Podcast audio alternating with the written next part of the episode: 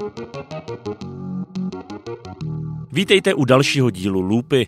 V červnu byl mým hostem tady v podcastu Dalibor Dostal, zakladatel organizace Česká krajina, která vytvořila rezervaci divokých koní a zubrů u Milovic ve středních Čechách.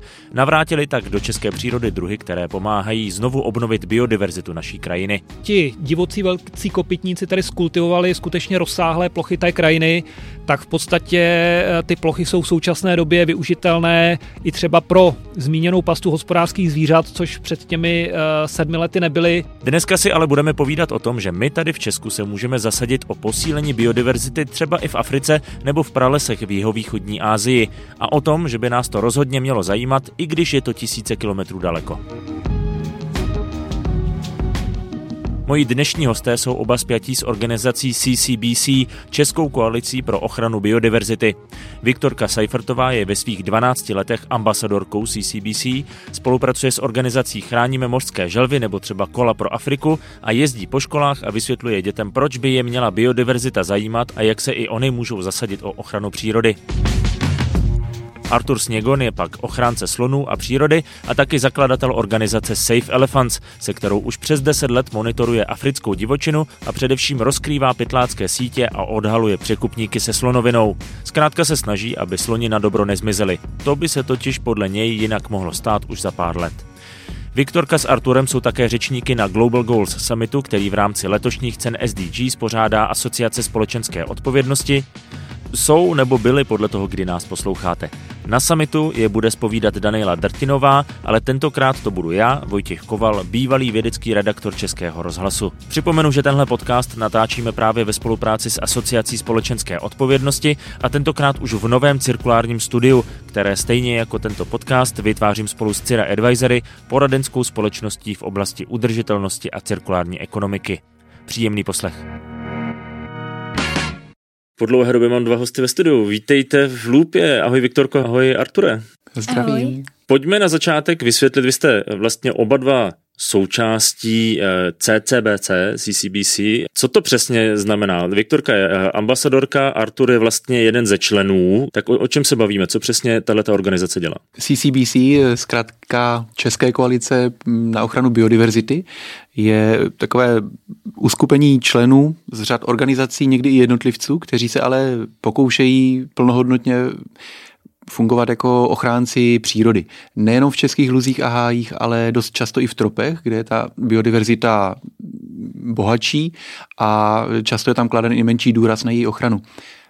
Ten projekt nebo ta platforma vznikla už před nějakými deseti lety, tuším, že přesně, pod křídly Zoo Liberec, organizace, která se opravdu vydává tím směrem a prošlapává cestičku mnohým terénním projektům, podporuje je na různých rovinách a každoročně se také v Zoo Liberec setkáváme, protože ta prvotní skupinka několika organizací se rozrostla o další účastníky a Liberec dokázal vzedmout i vlnu podpory z jiných eh, českých zoologických zahrad, ale i jiných institucí. Jak ty jsi se, Viktorko, dostala k tomu ambasadorství, respektive spíš, co to přesně znamená, eh, že jsi ambasadorka? No, já jsem se k ambasadorství CCBC dostala, takže jsem nejdřív pomáhala v jedné organizaci Chráníme mořské želvy a ta se potom stala členem CCBC a mně se moc líbilo, co CCBC dělá a chtěla jsem dětem nejenom o mořských želvách předávat různé věci, co jsem se naučila od zakladatelů a biologů z těch organizací a proto jsem se vlastně stala ambasadorkou. Znamená to, že jezdím po školách a předávám dětem, ale i dospělákům informace o tom, co CCBC a projekty v něm dělají a taky třeba proto jsem byla i na Borneu nebo v Kambii, abych úplně přesně věděla, a měla to zažité, co ty projekty dělají a mohla to dětem přesně předat. Mě na tom právě eh, Mile překvapilo to, co si eh, naznačoval Artura a co vlastně teď říkala i Viktorka, že eh, je to česká komora pro, pro ochranu biodiverzity, ale zároveň se nezaměřuje jenom na to české prostředí. Tady to hezky zaznělo mořské želvy, eh, ty zachraňuješ slony. Mě to vlastně hrozně jako okouzlilo, že se tady v Česku takhle organizuje skupina lidí, která nemyslí jenom na to naše tady, na tu naši kotlinu, ale má ten přesah do zahraničí, často právě do různých tropických oblastí a podobně. Hmm. Je, je s podívem, kolik těch jednotlivých organizací je a iniciativy každý rok přibývají. CCBC je právě takovou platformou, která si to uvědomila a pochopila, že mnozí z těch terénních biologů, ochránců, včetně mě, eh, jsme do jisté míry takový samorosti, řešíme terénní problémy, no, tropické nemoci a tak dál. A někdy nám chybí kapacity, čas, know-how na to administrativně, mediálně nebo třeba finančně stabilizovat ty naše organizace. A CCBC se právě díky tomu svému ukotvení tady v republice, pokouší nám v těchto ohledech pomoci. Takže nejenom mm, nás propojovat a z, jedno, z jedné iniciativy do druhé třeba posílat to dobré, eh, co je někde ověřeno, ale zároveň nám pomáhat s tou někdy nezajímavou, ale nutnou administrativou, sháněním peněz, eh, podpory a to je obrovský přínos. A jak tady zmínila eh, Vicky, tak velkým rostoucím aspektem fungování této platformy je právě i osvěta a vzdělávání. Mimo jiné na českých školách, ale určitě i nad rámec toho klasického vzdělávání. Mně z toho jako vyplývá taková pozitivní myšlenka, že eh, tady je povědomí o tom, že je třeba se zabývat tím, co se děje ve světě, co se týče biodiverzity a podobně. Možná mi budete schopni říct, jak eh, vlastně složité, eh, a konkrétně třeba u těch studentů, žáků, mm-hmm. jak složité jim to vysvětlit, že je má zajímat při vší úctě nějaká mořská želva tamhle na Borneu.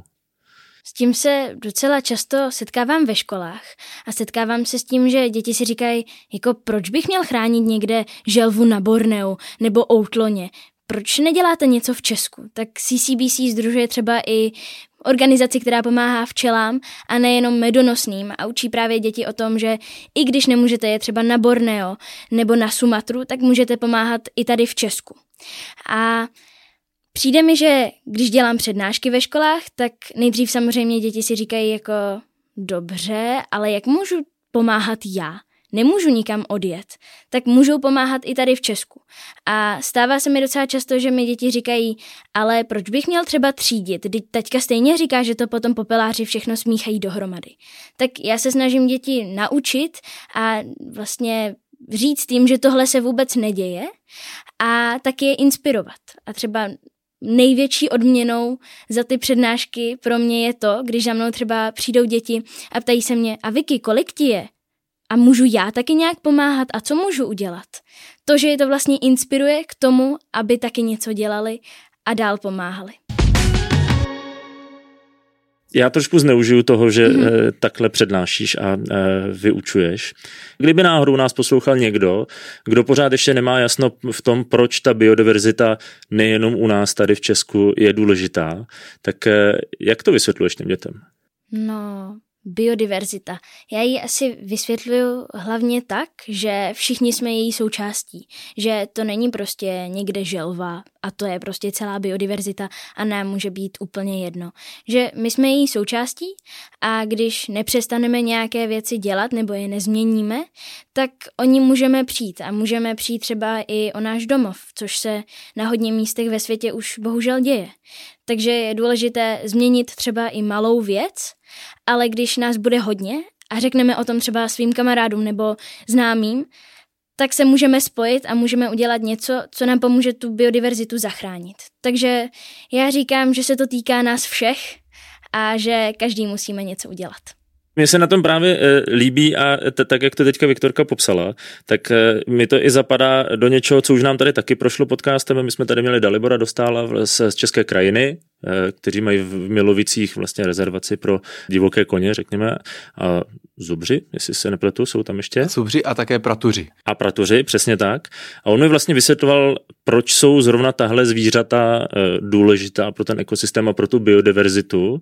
A já, když jsem se připravoval na slony, tak eh, mně vlastně došlo, že v principu to, co tady eh, dělají divocí koně, pratuři, zubři, tak to vlastně v Africe v principu eh, dělají sloni, že znamenají zhruba, zhruba něco podobného. Základně nějakou jako to říct, eh, ne složku, ale činitele, který prostě pomáhá eh, rozvoji té biodiverzity v Africe. Je to tak, ta paralela je úplně eh, správná, protože sloni jsou a vlastně donedávna ještě byli taky zástupci té velké megafauny i v našich zeměpisných šířkách v podobě mamutů, že, mastodontů v Severní Americe.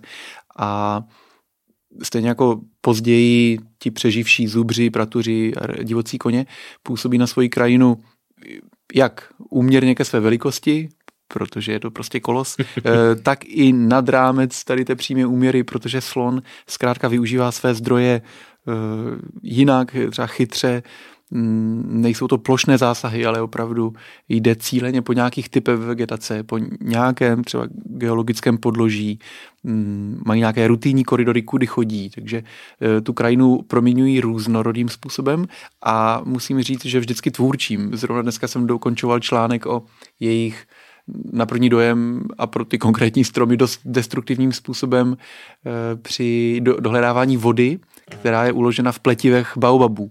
Ten baobab má tak mocný, vlastně lahvovitý kmen, protože je nasáklý vodou, která mu umožňuje přežít, nebo ta voda mu umožňuje přežít dlouhá období sucha, podobně jako kaktus a sloní to dobře vědí, rýpají se eh, v obdobích sucha dovnitř a sloupávají kůry, ale i dřevo těch stromů.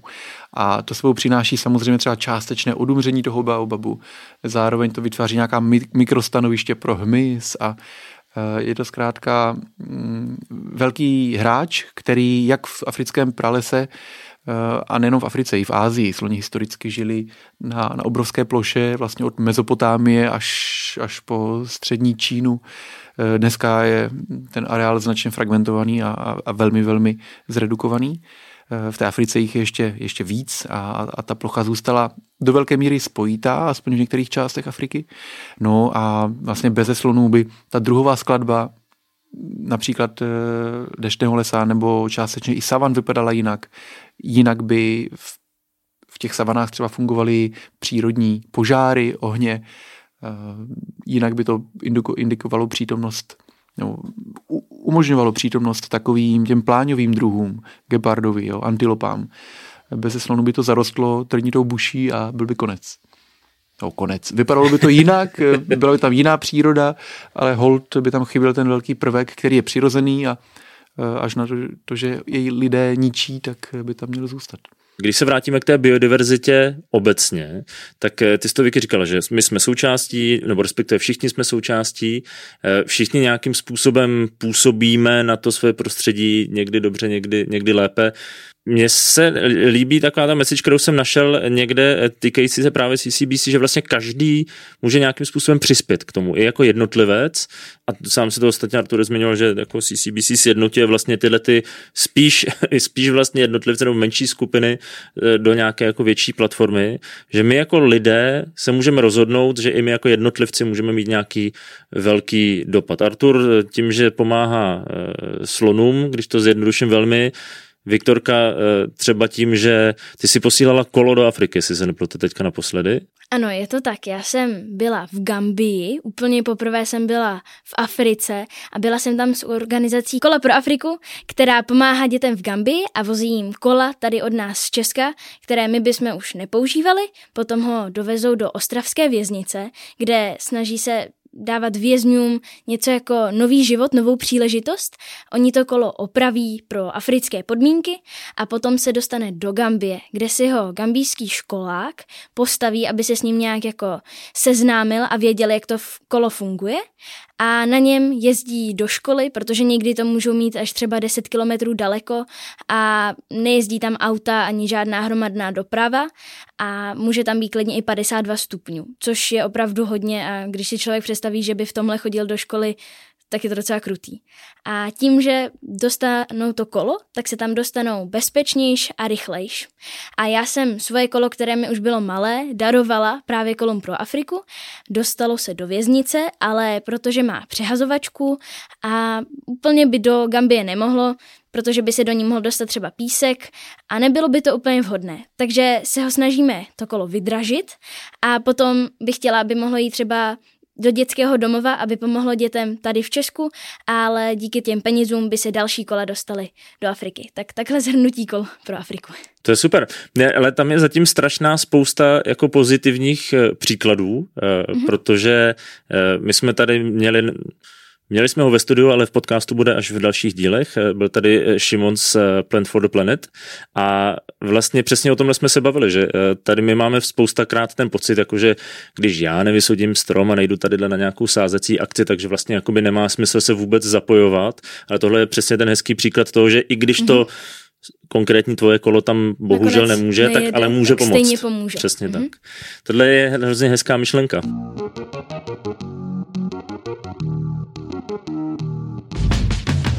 Já jsem se nechtěl úplně dostávat k tomu, jak se k tomuhle, řekněme, přístupu k životu dostávala, ale vlastně by mě to trošku zajímalo. Když jsi začala přemýšlet o tom, že přesně takhle můžeš někomu pomoct, protože ty takhle přistupuješ i vlastně k oblékání, mm-hmm. tak eh, kde se to vzalo? Je to něco, co ti vštipovali rodiče, nebo eh, to bylo nějaké samostudium? tak rozhodně mi ty rodiče nevštipovali, oni mě spíš nechali, aby jsem si na to sama přišla, viděla ty problémy, které my lidé jakoby máme a všechno to vlastně úplně začalo tím, když jsme byli s rodiči na pláži v Americe, na Floridě a viděla jsem tam na pláži takové něco jako ohrádky a tam bylo napsáno sem nešlapejte, protože tady nakladla mořská želva svoje vajíčka. No a to mě zajímalo a říkala jsem si, jako jak můžu i já mořským želvám pomoct. A tak jsem našla organizaci Chráníme mořské želvy, takže tak to úplně celé začalo. A rodiče mě spíš nechávali, tak řeknu, jako na volno, aby jsem si na to přišla, ale samozřejmě snažíme se být ekologičtější, rozhodně nekupujeme třeba úplně nové oblečení a když už tak ho koupíme třeba o dvě čísla větší, aby jsem ho měla díl a potom ho dáme mladším sestřenicím, ale oblečení je docela velká část nás lidí a hodně ho kupujeme nové, což ve většině případech není vůbec potřeba a třeba se mi líbí Moment, což je prospěšný second hand, kde se dají objevit nádherné kousky a Zjistí tam člověk, že vlastně nepotřebuje kupovat nové věci pro to, aby se mohl oblékat stylově nebo nějak módně a ten moment potom dává peníze právě třeba Arturovi a nebo dalším projektům v CCBC. Takže budeš mít na gala večeru nějakou ozdobku z momentu? Rozhodně budu. Já budu mít na gala večeru udržitelné šaty, jsou od rozmanité, z udržitelné kolekce, myslím, že se jmenují Kongo a nadizajnovala nebo navrhla je Veronika Čermák-Macková a přispívali právě Arturovi a Safe Elephants. Takže jsou to udržitelné šaty a jsem moc ráda, že je mám udržitelné sloní šaty. Ty to nejsou vyrobeny ze eh, sloního trusu, jako třeba některé papíry, o které se pokoušíme v rámci CCBC. Vicky tady zmiňuje, dali peníze Arturovi. Eh, jde o to, že já jsem lídr té organizace už dobrých deset let, tak to jméno je eh, s organizací spojeno. Pokouším se do médií mluvit převážně já, protože let, které oblasti naší práce jsou mírně rizikové, takže i z tohoto důvodu mm, já jakož už, už jednou exponovaný člověk do toho vstupuju znova a znova a proto se může zdát, že je to tak trochu one-man show, ale eh, těch lidí je ale i v naší malé organizaci celá řada a překrýváme se. Doufám, že i ty, Vicky, jednou přijedeš za námi do Střední Afriky. Já jsem spíš měla říct, že to bylo vlastně všechno to šlo slonům. Arturovi nic. Artura a jeho snažení můžete mimo jiné sledovat na YouTube, kde má profil Arthur the Evangelist. A stejně, tedy The Evangelist, se jmenuje i dokument, který o jeho práci natočili Lukáš Hodis a Jakub Chlouba. Vydali se na dva týdny s Arturem do oblasti Culu na západě Konga a natočili, jak Artur v oblasti klade fotopasti a odvážně pomáhá rozkrývat pytlácké sítě a obchodníky se slonovinou i jinými wildlife produkty, které pak míří na azijské trhy, kde je o ně velký zájem.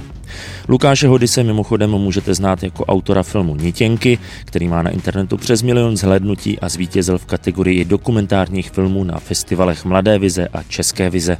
Podle Lukáše lidé ke svým rozhodnutím často potřebují silné příběhy, které v nich probudí emoce a touhu je následovat. A právě tyto příběhy jsou způsobem, jak ukázat lidem cestu k zapojení do změny. Dokument The Evangelist má online premiéru 16. října, ale můžete vyrazit i na fyzická promítání v Praze a v Olomouci. Všechny informace najdete na webu elephangelist.cz.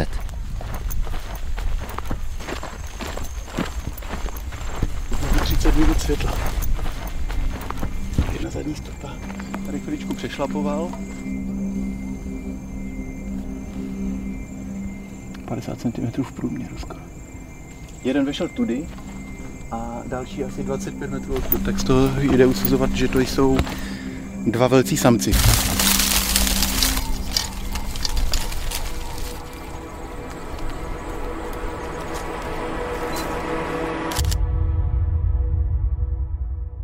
Pokud nás někdo teďka poslouchá už po tom vyhlášení cen SDGs a po Global Goals Summitu, tak e, je možné, že už se blíží premiéra dokumentu o vlastně tvojí práci v, v Africe, The Evangelist. E, pojď trošku nalákat e, vlastně posluchače, hmm. co přesně tam uvidí. Protože jestli jsem to správně pochopil, tak filmaři vlastně s tebou absolvovali dva týdny tvojí terénní práce, tak co to všechno obnášelo? Tady na začátku letošního léta jsme byli v Jižním Kongu, kde se v poslední době v rámci mm, Safe Elephants podílíme na snahách o budoucí převzetí v té ideální formě jednoho chráněného území. Háček je v tom, že to území je chráněno jenom na papíře, nikoli v realitě a tenhle ten status quo trvá už asi nějakých 30 let. Je to dlouhodobě eh, neudržitelné pro místní, místní biodiverzitu a my bychom se chtěli zasadit o uchopení tohoto problému, získání mandátu, abychom mohli ochranářské, ale i výzkumné a třeba ekoturistické záležitosti řešit a moci oblasti pomoci, jak z hlediska divoké přírody, tak i lidí, kteří bezprostředně kolem ní žijí. A právě tento film, který mapuje oblast, nárazníkové pásmo v jejím okolí, by měl vzbudit zájem, protože to štěstí je v tomhle případě na naší straně. Ta oblast nejenom, že je cena, ona je i neskutečně malebná, krásná a v podmínkách střední Afriky unikátní. Takže spoleháme na to, že člověka to uhodí do očí a řekne, jo, tohle to stojí za ochranu. Aniž by to musel být nutně biolog a, a odborník přes, přes primáty nebo slony. Mm, Tohle se tedy ve filmu představí, zároveň tím nastartujeme fundraisingovou kampaň na Donio. Rádi bychom měli už při vstupu mm, a seriózním dalším jednání s ministerstvem nějaké, nějaké silnější finanční základy, abychom mohli eh, financovat mise eh, v terénu, placení místních lidí, průvodců, nějakou techniku, která samozřejmě je nutná a v tropech často odchází. No a časem tedy zaměstnat i strážce parku, v tuto chvíli různě podporujeme už stávající strážce parku i díky třeba zmíněné eh, kolekci oblečení a sbírce, a, ale to jsou zatím strážci nebo třeba psovodi mimo naše struktury, které dlouhodobě podporujeme.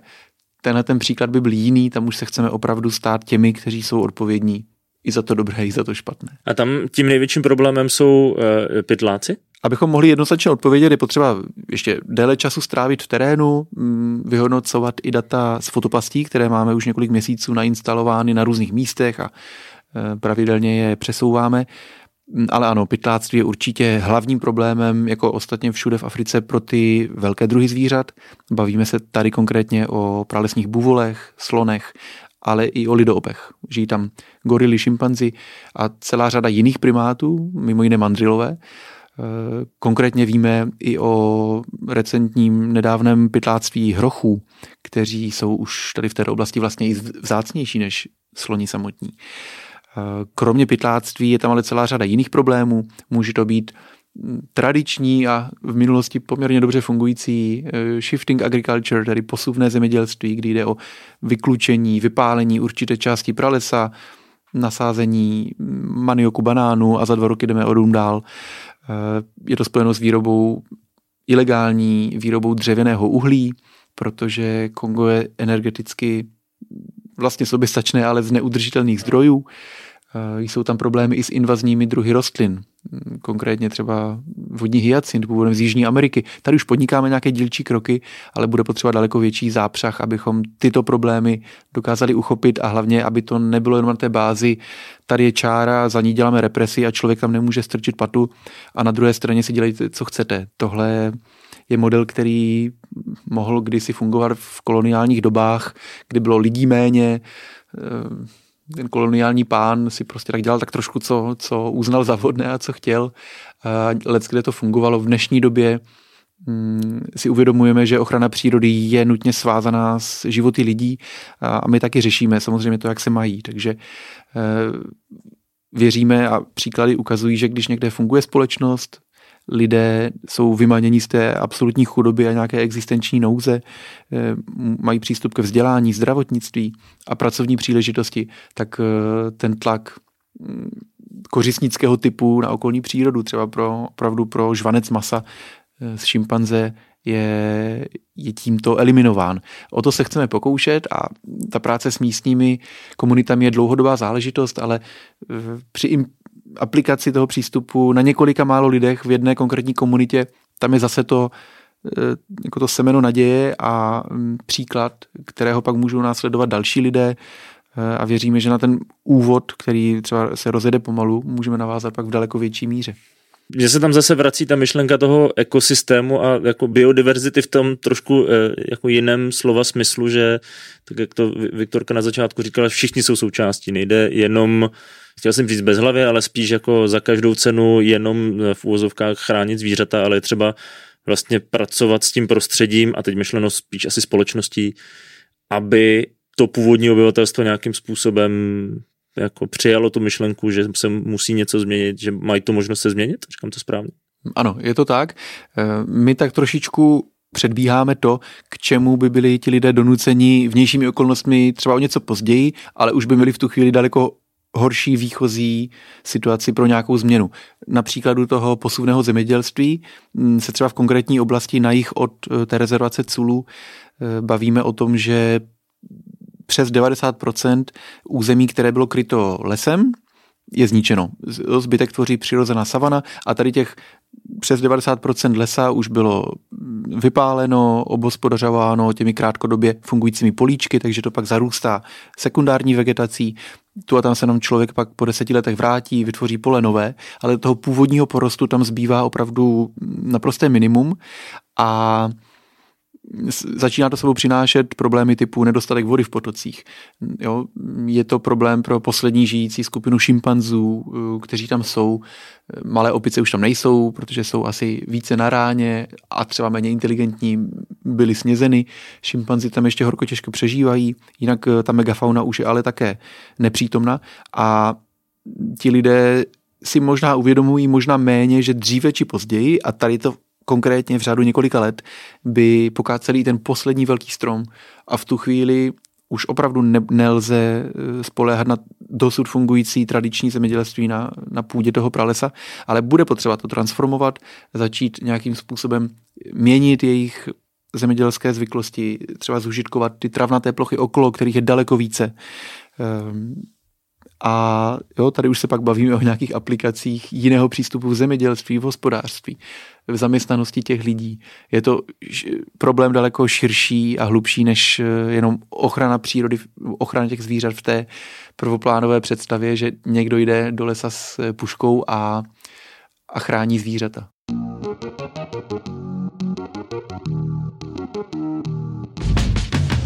Tak já jsem se na začátku rozplýval, teď se tady dostávám do trošku jako klimatické deprese teda, ale pojďme možná, abychom z toho trošku utekli, eh, z tohohle jako těžkého, těžkého konce. Pojďme mm-hmm. zkusit vypíchnout nějaké jeden, dva kroky, když by nás teďka poslouchal někdo, mm-hmm. koho to chytlo podobně jako mě.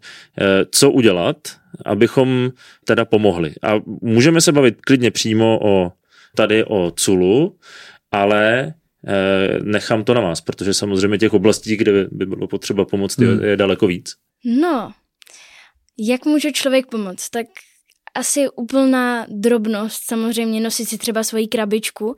To jsem teďka dělala rozhovor s Tomášem Ouhelem a Františkem Příbrským, kteří měli 30-denní challenge Zero Waste Challenge, kdy si všechen plast nebo všechen odpad, ne, nebyl to papír, protože ten se rozloží, nosili sebou v tašce a museli si ho nosit úplně všude. A tak to, to je asi jedna věc. A potom Artur mi tady šeptal palmáč. Arture, vezmeš si to, prosím? Jasně. E, to je další z takových e, která můžeme v každodenním životě nějakým způsobem ovlivnit eh, právě to, co se děje na opačném konci planety. Ten palmový olej je takovým čelním příkladem toho, jak suroviny a jejich získávání stropů eh, vlastně spotřebováváme na našem trhu, v našich životech, konkrétně ten palmový olej ze semen palmy mm, olejné, která je sice původem ze střední Afriky, ale historicky tam byla přirozenou součástí toho lesa mm, močálů v Gvinejském zálivu a v dnešní době se pěstuje v opravdu nehezky velkých monokulturách napříč tropy celého světa a my ji využíváme v potravinách, v kosmetice, v palivech a všude možně, jako krmivo pro hospodářská zvířata. Mnohdy o tom nevíme, často o tom ale v Evropské unii minimálně víme, protože je již mm, nutnost a je, je zákonná povinnost o tom informovat třeba na obalech, takže základní věc číst si obaly, nebo si k tomu pomoci nějakou aplikací, třeba Palm Oil Scanner, e, aby to bylo jednodušší. Vyhýbat se tomu, co nejde, nejvíce to jde, Každý z nás si asi tu a tam dá nějaký výrobek, který palmový olej obsahuje. Bylo by zajímavé zkusit tu bezpalmovou challenge, hmm. jak, by to, jak by to probíhalo. Eh, ale asi to možné všechno je. Takže to taky takovým jako pasivním přístupem můžeme hodně pomoci. A pak v té aktivní rovině se nabízí, nabízí celá řada možností. E, třeba právě CCBC je vhodnou takovou startovací platformou, kde se dozvíte, které projekty, a to není samozřejmě abecední seznam vyčerpávající. E, zrovna spousta skvělých českých organizací CCBC takhle angažovány nejsou, protože zkrátka buď nepotřebují, nebo jo, jsou jako mimo, ale tak tady to aktivní dobrovolnictví při péči o krajinu kolem nás, ať už v některých oblastech, jak jsi zmínil tady to sázení, v některých oblastech je zase potřeba nesázet a e, ještě ty druhotné dřeviny třeba redukovat. Takže v mém případě je to často práce s motorovkou, ká, kácím a ničím, ale je to potřeba na těch konkrétních stanovištích a k tomu se opravdu můžou houfně lidé přidávat e, vlastně ve všech okresech České republiky, všude nějaké takové organizace jsou a pak ta aktivní pomoc třeba v projektech CCBC, mm, snažíme se o problémech mluvit před veřejností, každá taková akce spořádá spoustu času, kontaktů, takže pomoci na místě na těch akcích, eh, přednáškách, besedách. No a v těch případech, kdy je to možné a obou straně žádoucí, tak eh, asi každá z těch organizací, která je, která je v naší skupině, do velké míry začínala jako čistě dobrovolnický spolek eh, a nadále ty dobrovolníky využívá při práci v terénu. Takže lidi, a to, to nemusí být jenom biologové, eh, často i člověk jiného zaměření může být velmi prospěšný. Teď se mnou letí do Konga elektrikář a já jsem hrozně vděčný, protože, protože z elektriky mám respekt, nerozumím tomu. Zkrátka věci, mm, často řemeslné, někdy umělecké, všechno tohle může pomoct. Je jenom potřeba vědět, jak spojit se s těmi lidmi.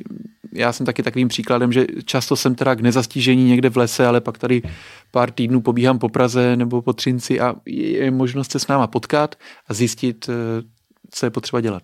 Ještě hodně často se mě děti třeba ptají, když třeba na Bali nebo v Indonésii jim vypravím, že je tam hodně plastu, že na plážích je to opravdu hodně špinavé, tak se mě ptají, proč tam jenom nepřijedeme a neřekneme, jakože proč tady děláte třeba věci z želvoviny, což, je, což jsou výrobky z želvího krunýře, anebo neřeknete jim, ať nepoužívají plast, tak to by se asi nikomu nelíbilo, kdyby k nám někdo přijel a řekl nám, jo, tady prostě používáte plastové věci, tak přestaňte, jste úplně hrozný. A proto se snaží ochranáři vytvářet různé alternativy. A na Bali a v Indonésii mají hrozně moc kokosu, mají tam hrozně moc kokosových ořechů a proto chráníme mořské želvy vymysleli takovou soutěž designerskou, kde designeři tady od nás z Česka vymysleli různé výrobky z kokosových ořechů a byla tam třeba taková skládačka, že rozřezali kokos jako to kola a potom bylo to teda docela složitý, se to dalo poskládat a bylo to opravdu super, bylo to hrozně moc zábavný. A nebo motýlky na, na košily, a nebo různé náhrdelníky a to tam teďka místní tatínky učí vyrábět, aby nemuseli používat želvovinu a místo toho mohli vyrábět věci z kokosu, což je o hodně udržitelnější a je to taky jednodušší. A zjistili jsme, že turistům se to i mnohem víc líbí. A další problém s želvovinou a i s produkty z různých zvířat je to, že je potřeba vzdělávat turisty, protože turisti mnohdy ani neví, že to třeba ta želvo, želvovina je, protože to vypadá jako takový kus plastu a prodává se to třeba za 20 korun. A nikdo vůbec neví, že předtím museli vylovit želvu z moře, nahřát jí dvě hodiny nad ohněm a potom z ní docela drastickým způsobem sloupnout krunýř. Takže je potřeba vzdělávat i nás jako turisty. A další dobrý příklad je třeba káva z Kukan Coffee, která, což je organizace Kukang, která působí na Somatře a vzdělává místní bývalé pytláky, kteří chytali outloně a potom je prodávali, tak se je snaží vzdělávat a snaží se jim ukázat, že můžou být třeba farmáři kávy a tu kávu potom dováží k nám do Česka. A takže Vlastně z pytláků se stávají farmáři a nakonec pomáhají outloňům. A my tady v Česku můžeme aspoň podpořit tím, že si koupíme, koupíme ten produkt bez palmového oleje. Například. Nebo si přijde na některou z našich akcí a třeba začít u sebe doma. Eh, ono by bylo krásné, my tím, že jsme mm, vlastně většinově Češi, kteří tady máme nějaké zázemí a kořeny, tak navazujeme ty naše kulturní a osvětové aktivity v Česku. Ale bylo by skvělé násobit tady tu osvětovou činnost právě v těch zemích, eh, kde je ten problém ožehavý. O to se ale taky snažíme. Jo, třeba existuje program Education for Conservation, který přesně tohle to řeší od nejranějšího dětství těch eh, mladých lidí mm, v daných zemích a ke všemu ještě se zapojením místních učitelů. Takže tady to je ten možná nejideálnější příklad, jak by to mohlo vypadat. Samozřejmě my od někud jsme a dělat to chceme, takže to děláme my, ale věřím, že bez výjimky všechny projekty hodně spolupracují s těmi místními lidmi, protože tam je ta změna zásadní. My k tomu můžeme maximálně co nejvíce přispět vzdělávání je podle mě ta nejhlavnější věc, kterou my třeba i z Česka můžeme udělat. Můžeme zaprvé jet do nějaké země a pomoct vzdělávat místní lidi, ale můžeme třeba vzdělávat nás, děti, anebo i sami sebe. Třeba na webu CCBC je nádherná knihovna, kde se můžete podívat na různé pracovní listy a videa o živočišných druzích takže vzdělání je vlastně nejdůležitější věc, proto já třeba jezdím po přednáškách, po školách a dělám dětem přednášky o tom, jak oni můžou pomoct, i když jsou malí a říkají si, prostě já jsem malý, nemůžu vlastně vůbec nic udělat a někde na druhý půlce světa pomoct, tak se snažím učit a ukazovat jim, že i oni můžou něco udělat. No, mě nezbývá, než vám držet palce, ať máte pořád tolik elánu, jako tady připovídání. Je to, eh, pro mě je to vždycky inspirativní se potkat takhle s lidmi, pak mám eh, jako lehce výčitky svědomí, že eh, nejezdím do Afriky zachraňovat slony, ale... Zdaleka není potřeba a ani není žádoucí, aby to dělali všichni, to bychom to bychom toho proletali víc, než, než toho v reálu vytvoříme. Viktor Arture, moc krát děkuji, že jste sem dorazili, díky za rozhovor. My ti moc děkujeme za pozvání a že jsme mohli předat já a Artur zajímavé informace a doufám něco i inspirativního divákům. Ať se toho někdo chytne a třeba se potkáme někde v terénu. Díky. Děkujeme. A vám děkuji, že jste poslouchali. Pokud vás dnešní díl zaujal a chtěli byste Viktorku sledovat, na Instagramu ji najdete jako Wikimix Prague nebo si ji poslechněte na rádiu Junior. Artura pak sledujte třeba na jeho už zmíněném YouTube kanálu Artur the Evangelist nebo si na Instagramu najděte safeelephants.cz. Od mikrofonu se loučí Vojtěch Koval, vy se mějte krásně, žijte udržitelně a pokud byste se i vy chtěli nějak zapojit, podpořte CCBC nebo některou z organizací, které se do platformy zapojily.